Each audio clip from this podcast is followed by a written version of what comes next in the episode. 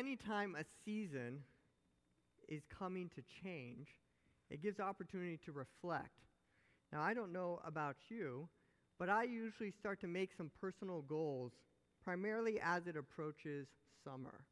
I like summer. Summer is my favorite season of the year. I like the warmth, I like the sunshine. And Pastor Banks knows when summer is coming because there is this unique sound that begins to echo in the hallways of the office when summer has approached. And I wanted to share a little bit about what that experience is like for Pastor Banks and demonstrate that. So if you listen real quietly and are really observant, you might pick up on what I'm referencing. It's a lot harder on carpet stage, but it's my flip flops. They go flip flop, flip flop, flip flop. I think it's actually a big, like, this is where our English language did us right. A flip flop sounds and acts exactly like what we've called it a flip flop. There are many confusing things in the English language, but flip flop is not one of those. And I just love flip flops. Flip flops remind me about the warmth, the sunshine, the summer, the outdoors. Even my feet get excited as I anticipate summer. But you know, the reality is there are many situations we will go through in life that flip flops and sunny days aren't sufficient to encourage us through them. They're not sufficient to bring the joy, the depth of the joy we need to get through those seasons. You see, one of my personal goals this summer was not just to wear flip flops, uh, but it was also to read through the book of Job. And initially, when you think about the book of Job, if you've read through it, if, if you've heard others teach on it, it's not one of those books that probably bring this initial sense of excitement and joy like warm, sunny summer days. But it is in this book of Job that we find certain content that is sufficient to address the difficulties that life might throw to us. And so, where there are certain circumstantial, superficial things that can often bring us joy, when we're going through challenges, we need something more substantial, something that can encourage hope and joy in the midst of the various dark clouds that we might experience in our life. And so that's what we're going to be looking at this morning. And as I considered this time together and, and what helped me enjoy working through Job over the summer, there are a couple observations or, or encouragements I would give to those who would read a book like Job or other wisdom literature that might be more difficult and require more discipline to work through. The first of that is that I think Scripture overall is more beneficial when you're continually reading through the entire Bible. Scripture helps to add meaning and explanation to other passages of Scripture. So if you're only limiting yourself to the Gospels or to Paul's letters or to Proverbs or to Psalms or to Genesis, you're not getting the whole counsel of God's Word. And so, as I worked through the book of Job, I found that various other passages or even character in Scripture helped the book of Job come to life, helped me appreciate it to a greater extent, and understand perhaps some of the truths and the purposes, the lessons God was hoping to communicate in the book. Another thing I realized as I worked through the book of Job, and this could be an encouragement, any books you're working through, is don't rush it. Job was some, a book I had to often pause, think about, reread, reflect on, and ponder, chew on it for a little while to really gain and understand what was happening. In fact, to take it one step further, it is good to consider how would these truths start to change the way I think, start to change the way I even feel about my circumstances, change the way I act understanding and experiencing God in the way that Job did changes our lives. Job was not the same person at the end of the book that he was even at the beginning of the book. And this is really marvelous because at the beginning of the book, and what we're going to look at in chapter 1 here, is he's elevated pretty highly. All right? But he's a different person at the end of the book. And if you'll be patient with me, I'll, I'll try to progress through this somewhat quickly. Uh, Flip flops are not the only thing I could be accused of.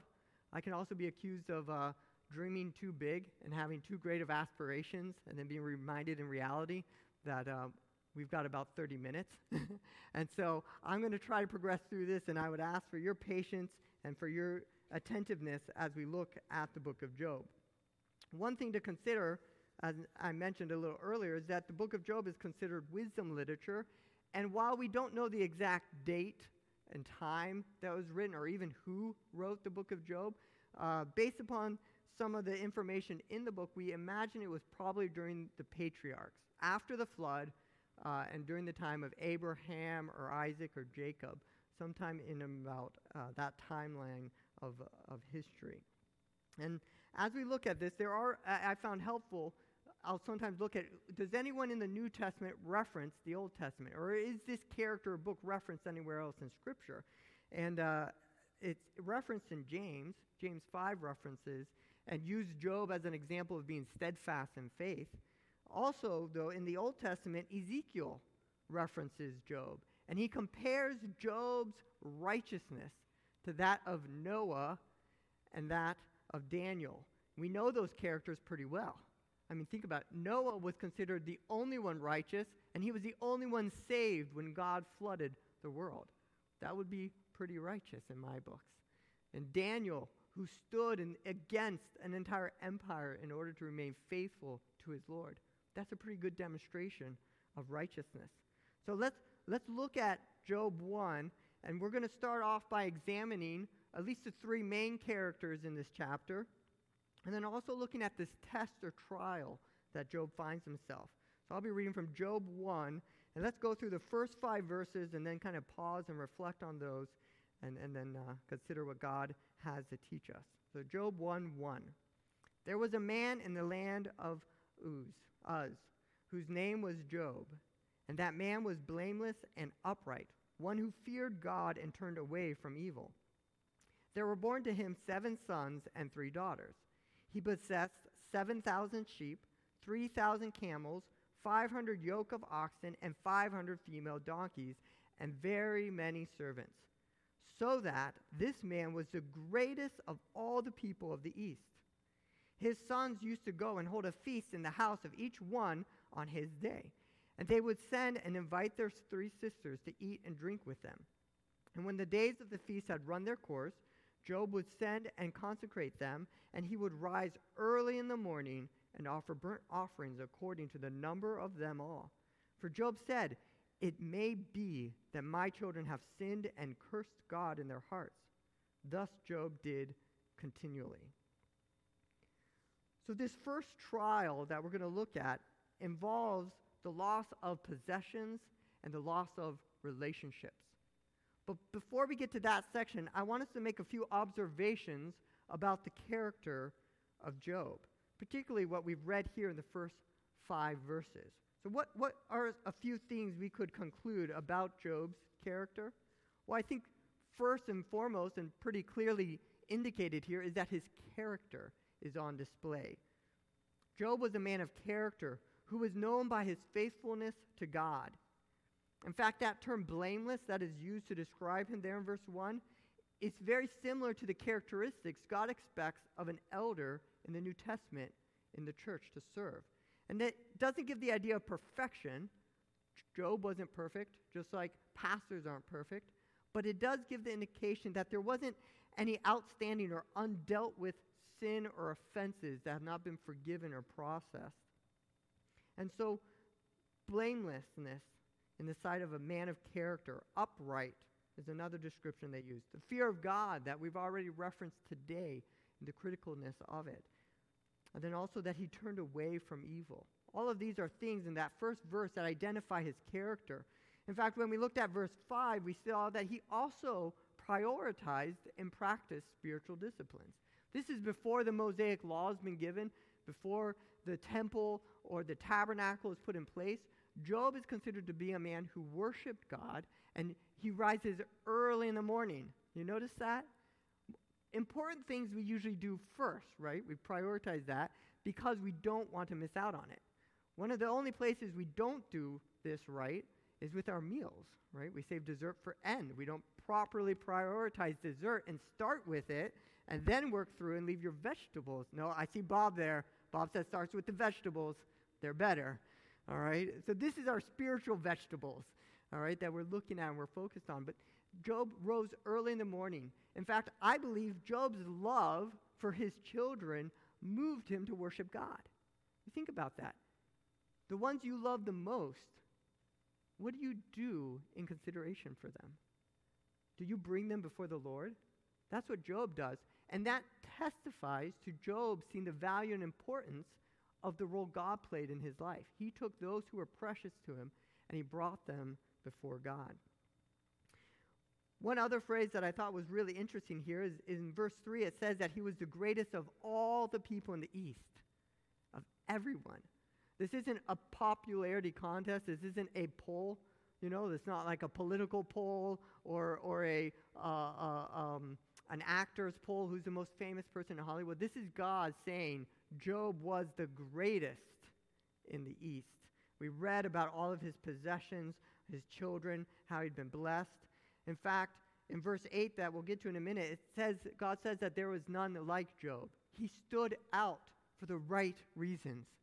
You know, we can often stand out for the wrong reasons. If you've ever watched the, the movie Rudolph, there's an island of misfit toys, right? They stand out because they're misfits.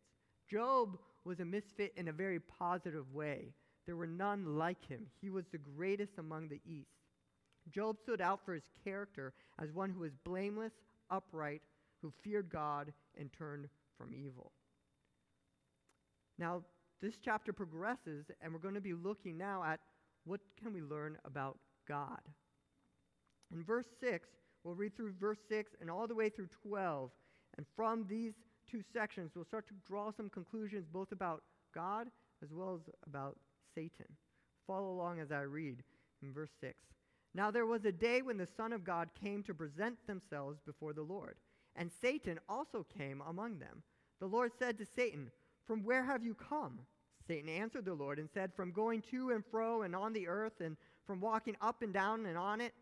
And the Lord said to Satan, Have you considered my servant Job, that there is none like him on earth, a blameless and upright man who fears God and turns away from evil? Let's just pause there actually for a minute. What, what has already stood out to you in just reading this scenario? You know, one, one of the first things might be, well, who's the sons of God? Most people believe those are the angels. But isn't it kind of interesting? I mean, I kind of envision this scene unfolding like a conference room meeting, all right? God is calling a conference, and the angels make their appearance, and who else is present and has to give an account to God? Satan. Satan is called there, and he has to give an account to God. And it's God who initiates the agenda and the plan. Satan's not coming to God with his requests, with his ideas, with his suggestions. God is calling them and initiating this meeting and this agenda. He is clearly the boss in the room and clearly in control of the situation. And he leads with a few questions. And I thought with these questions, it was really interesting because I don't think God was asking these questions, kind of like an employer might ask the employees, like, hey, what's the quarter? How did we end up with the quarter? Or what are we doing over here? What are we doing over there? Because they want to gain information. God's asking these questions, much like we observe Jesus ask questions in his earthly ministry to tra- challenge us to consider and learn. This is for our edification, our growth, not that God needs to learn something. And these questions are interesting. He first asks Satan, uh, Where have you been or where have you come from? And then he follows that question up with, uh, with regarding a question directed towards Job. You know, I was familiar with this book, but I hadn't quite, for some reason in my mind, I'd always imagined Satan brought up the topic of Job. And I think part of that was because I had wrestled with why would God point out Job and draw attention to Job if he's doing so well. You know, usually we bro- draw attention to the problem child, right? Like there's this individual or that individual.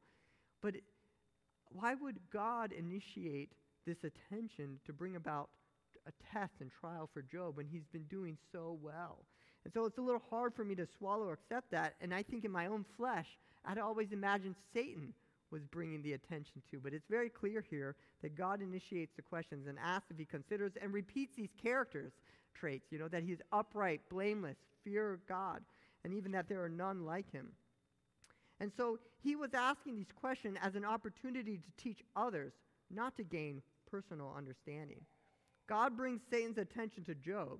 Satan does not come to God with an agenda to test Job. Instead, it is God who sets in motion the agenda to test Job. And I think the conclusion we can make about what are we learning about God in these verses is that God is in control. He is sovereign over all of creation, hum- humanity, the angels, and Satan himself. And he is orchestrating these events for a purpose that we're going to continue to unfold this morning. And this is a common theme we th- see throughout Scripture. God is supreme, He is ruler. We see this in Isaiah, we see this in the New Testament, in the Romans 14. It says, Every knee shall bow and every tongue shall confess to God. All right? The world, all of creation will acknowledge Jesus as Lord and Savior and acknowledge the authority of God. So, God also, we'll see in verse 12, I'll go ahead and read verse 9 through 12, but it's God who sets the parameters for Job. Job doesn't get to pick the parameters, God who sets them.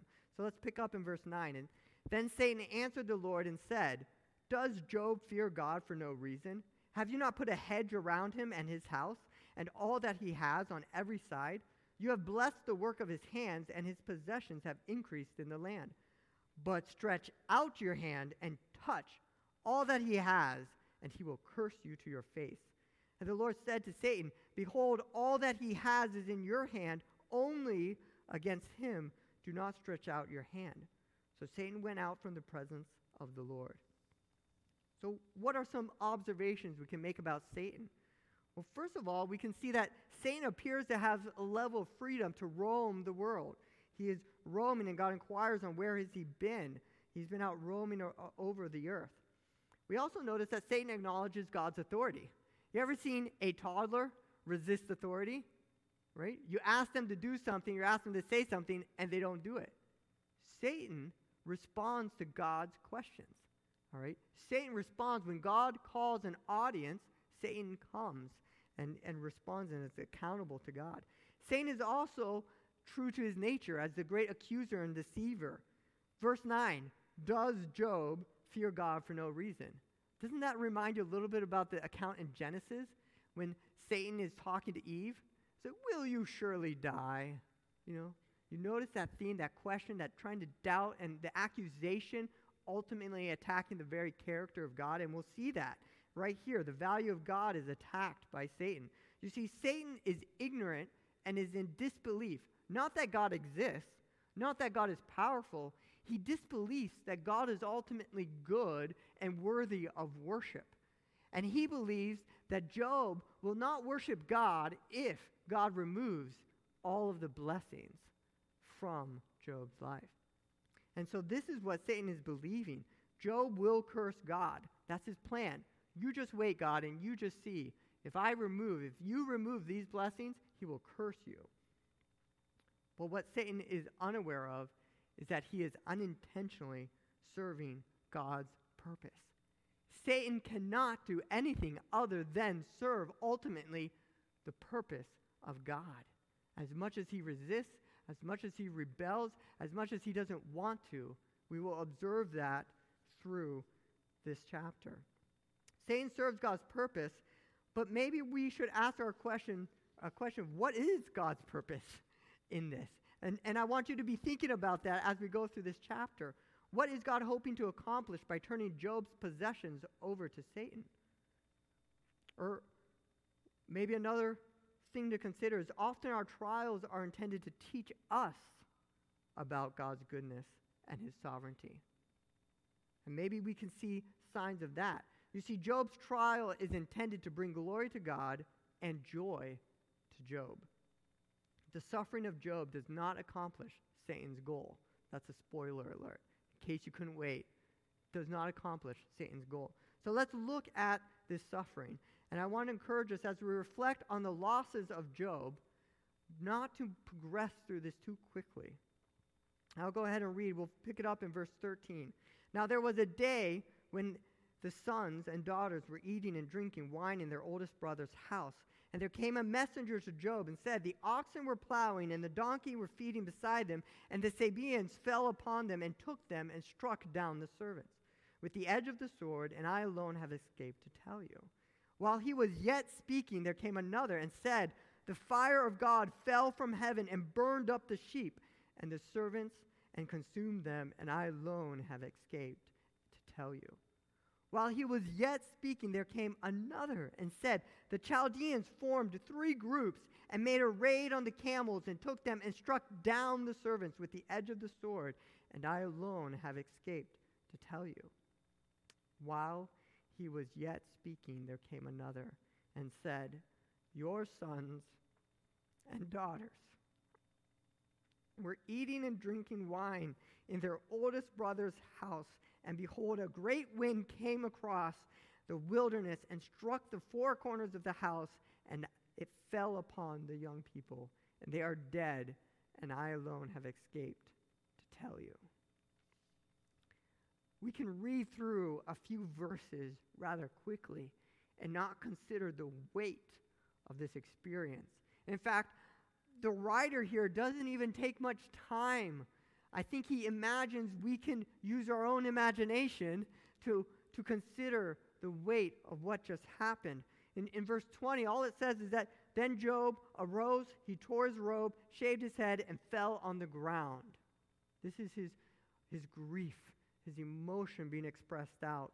In fact, one, one book of the Bible, one chapter of the Bible, Psalm 22, is, is a chapter I've gone to to read with those who are grieving and hurting and suffering. And, and I want to read David's description. He gives a bit more language to the emotions and the effects of what a tragedy like this could cause in our own bodies as we go through them. And listen along as I read some of these verses from Psalm 22. It starts off in words that might be very familiar to us. My God, my God, why have you forsaken me? Why are you so far from saving me from the words of my groaning? Oh my God, I cry by day, but you do not answer, and by night, but I find no rest. Many bulls encompass me, strong bulls of Bashan surround me. They open wide their mouth at me like a ravening and roaring lion. I'm poured out like water, and all my bones are out of joint. My heart is like wax it is melted within my breast, and my strength, it's dried up like a pot, like my tongue is sticking to my jaws. You lay me in the dust of the death. For dogs encompass me, a company of evildoers, evildoers encircle me. They have pierced my hands and feet. I can count all my bones. They stare and gloat over me. They divide my garments among them, and for my clothing they cast lots. Are you starting to be able to picture how devastating this most likely was to Job? Job's obviously not the only person who's experienced devastation. I imagine many of you have experienced significant loss, suffering, and trials. David has here. And David, in this psalm, not only is talking about his own suffering, but we know he's actually also prophesying about the suffering of the Son of God. I'm sure you picked up on, My God, my God, why have you forsaken me? Right? That's what Jesus quotes in the Gospels as he's on the cross preparing to die. I'm sure you picked up on the pierced hands and the pierced feet, right? From our Savior. Are you starting to see trials, suffering, weren't just limited to Job, they're not just limited to you in your life. God saw it as something good and right to allow his own son, Jesus Christ, to experience. You are not alone in your suffering and in your persecution. God is there with you. And God was there with Job. And that is why I think we see the response ultimately that is portrayed here in Job. I left off the end of Job 20 because in Job chapter 1, verse 20, it goes on to say, after he tore his robe, shaved his head, and fell on the ground, he worshiped. He's not denying the grief, he's not minimizing his pain and suffering, But he's not letting his circumstances dictate his desire to worship God. And he goes on to say, Naked I came from my mother's womb, and naked shall I return. The Lord gave, and the Lord has taken away. Blessed be the name of the Lord. In all this, Job did not sin or charge God with wrong. So if we reflect on the loss of Job, there's a few points we can take on how or what we ought to do. So first we saw that Satan was accusing Job of. Satan was ultimately accusing Job of loving his possessions more than God. Do you see that? Job believed that if God removed his possessions, removed his relationships, he would no longer treasure God. So he was elevating that possessions were more valuable than God in the eyes of Job. They're definitely more valuable in the eyes of Satan, and he's assuming that Job would agree with him. Also, when we look at how Job responds and we reflect upon his response, we notice a approach that we can also apply in the face of trials and suffering. Job worshiped God, he turned to God in his suffering, and he did not sin. See the strategy here? He worshiped God, he turned to God, and he did not sin. I can't keep a long list of things in my mind when I'm under persecution, trial, stress, anxiety, depression, but maybe two things I can remember worship God and do not sin. That's the example of Job here, and according to chapter 2, Job succeeded in this trial. But what I want to contrast this with is, is how we often do respond. Instead of worshiping God, instead of not sinning, we often turn inward and we focus on ourselves. Okay? We focus on our own pain, our own suffering. We become, become consumed with this inward perspective that leads us down a, a negative spiral. We start to think of God perhaps as our enemy rather than as our good, loving Heavenly Father. Right? We might start to think of others as our enemy. Maybe we, we tra- tur- turn our attention away from ourselves and look at others. We might say, they're the enemy. They're the cause of my pain and suffering. It's the Chaldeans. It's the wind. I hate the wind now. Or I hate this. Others. Maybe, maybe we blame them. Maybe we blame someone personal in our life. Maybe we blame someone in our family. Maybe we compare ourselves. We have it so much harder than they do. They have such a better job than I do. They have such a better marriage. Their spouse is so much better than my spouse. Their children are so much better than my children. We start to focus on others, or we focus on ourselves. But if we want to succeed in the trials that God permits, we need to make sure we turn our focus to God. He's the only one who will help to direct those strong emotions, those thoughts, and those actions towards something righteous rather than sinful. So if you want to respond appropriately, we need to be able to worship God and not sin. Then we focus on Him. And that can be difficult because Job identifies the source of his losses as God himself. We saw it right there. The Lord gives and the Lord takes away. See, Job believes God is sovereign. And in sovereignty, Job knows that God controls all things. It's not Satan ultimately in control. Satan doesn't control the wind, God controls the wind. Satan doesn't control the fire from heaven, God controls the fire from heaven.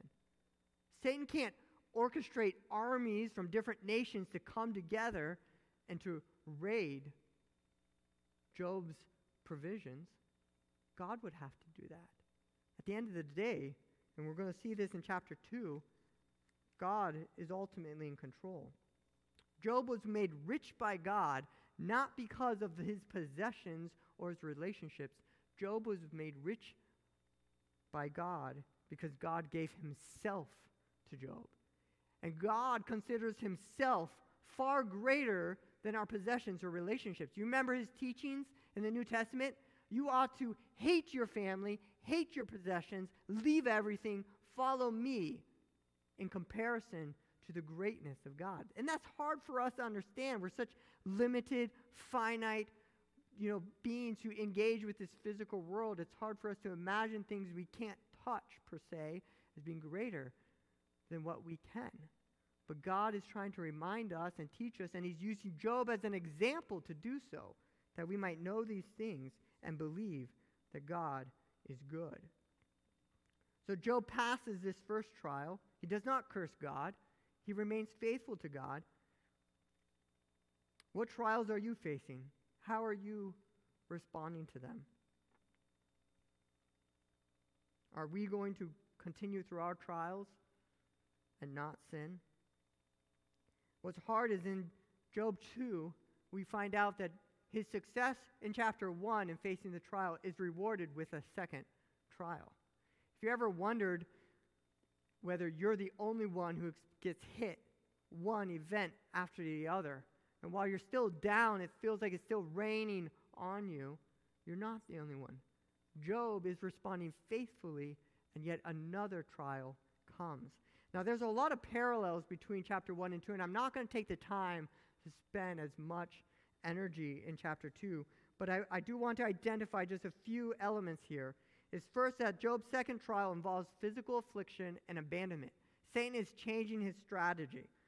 The first few verses in Job 2 are very similar to that of what we read in Job 1. Again, God is calling Satan and the sons of God to himself. And again, he starts off with almost the exact same questions in chapter 2 as he had in chapter 1, asking Satan, Where were you? Where have you been? And have you considered my servant Job? But there's something that changes a little bit here in, in, in what we're observing, both upon Job and in, in this passage, is that in verse 3, it continues to say, after he reminds Job or Satan that Job has remained blameless, upright, and fears God and turns away from evil, even in light of the first trial they've given, says he still holds fast his integrity, although you incited me against him to destroy him without reason. And that really stood out to me when I read that this past summer. Satan incited God to accomplish those things. When I was saying about God controls the wind, God controls the fire, Satan couldn't do those things. And here it's affirmed in Scripture. Satan not only needed God's permission to execute this plan, this test, this trial in Job, Satan needed God's help. Satan wasn't powerful enough. Here we again see that God is sovereign.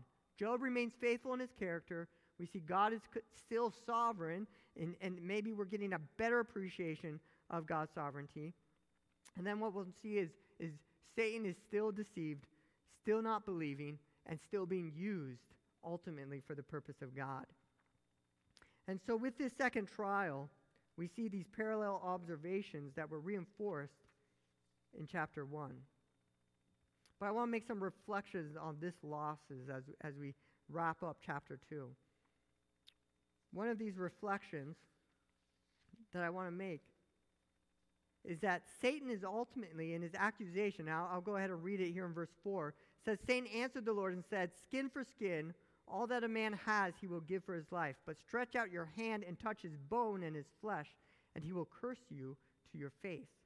And the Lord said to Satan, Behold, he is in your hand, only spare his life. And so here what we're seeing is a new test, a new trial. Satan is ultimately believing, and, and if you're catching it, if you're following this, he's putting it in a hierarchy. Satan believes man, you, myself, cherishes our own health, our own life more than our relationships and more than our possessions. Okay? That's what Satan believes. So in the second trial, he says, you know what? Job might cherish God more than possessions and relationships, but he does not. Satan is accusing Job of not cherishing God more than his own health and more than his life. And once again, what we're going to see is that Job, is, is, that God is the one who brings about, who causes this physical affliction in Job's life.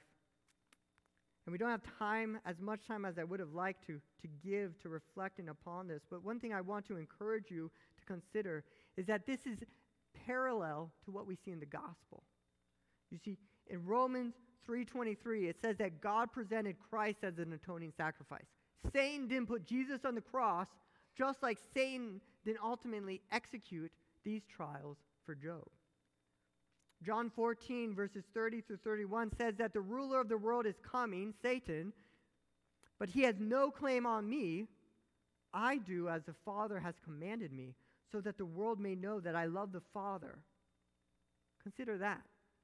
Jesus willfully, because of his love for the Father, faithfully obeyed God, cherished God, valued his heavenly Father more than anything he had, more than his own life, just as we see demonstrated by Job here. You can start to see how Job is a lesson ultimately about God's love and mercy, God's sovereignty and his goodness. God is still good even when difficult things happen in our lives. If you're having a hard time understanding how God could be good and sovereign in your trials, I want to encourage you to dive into the book of Job, to wrestle with this content, to talk with myself, Pastor Banks, Eric, or someone else but how could God be good and allow these things to happen to Job? So we know in the story of Job, he breaks out with sores. In fact, we also see how his wife tells him to curse God. His wife is feeding into the agenda that Satan has claimed. Satan's agenda was curse God, and his wife is telling him, You ought to curse God and die. She believed he was going to die. She said, Why are you holding out? Why are you remaining steadfast in your faith when God is allowing all of these things to occur? We won't get into the opportunity to look at Job's friends or the dialogue that they have, or even, even when Job is ultimately tested and, and seen, ultimately demonstrating true faith in God and grows and is rewarded for his, for his faithfulness to the Lord. But what we will see here is that as we come to the end of chapter 2, Job is still faithful and has still passed the second test. Because at the end of the chapter, we see that once again, that Job, if we look at uh, verse 10, he said, You speak, or I'm sorry, jump down towards the end of verse 10. It says that in all of this, Job did not sin with his lips. So, in all of these trials, even under the temptation of his wife to curse God, he did not sin. Let us strive to worship God and not sin when we face various trials and testing, even when they come at us intensely. And I kind of wanted to wrap up the big idea this morning, really from James. James 5 11 says, Behold, we consider those blessed who remain steadfast. You have heard of the steadfastness of Job, and you have seen the purpose of the Lord, how the Lord is compassionate and merciful. The Apostle James looks back at the story of Job and Job's life and says, Job and what happened to him is a testimony of God's compassion, is a testimony of God's mercy, and an example of steadfastness. If you think Job ended up with the short end of the stick by the end of the chapter, you missed the whole purpose of the book. See, Job cherished God and was responsive and humbled by God. And at the end, he says that he saw God more clearly through his trials than he had ever seen God through his blessings. And he cherished knowing God more intimately in the midst of his trials than anything else he had ever possessed, than any other relationship he had ever had, because God was greater and better than everything else. Do we believe that? When we're being persecuted. If we do, it will help us to remain steadfast, focused on God, and worshiping Him in the midst of the trials.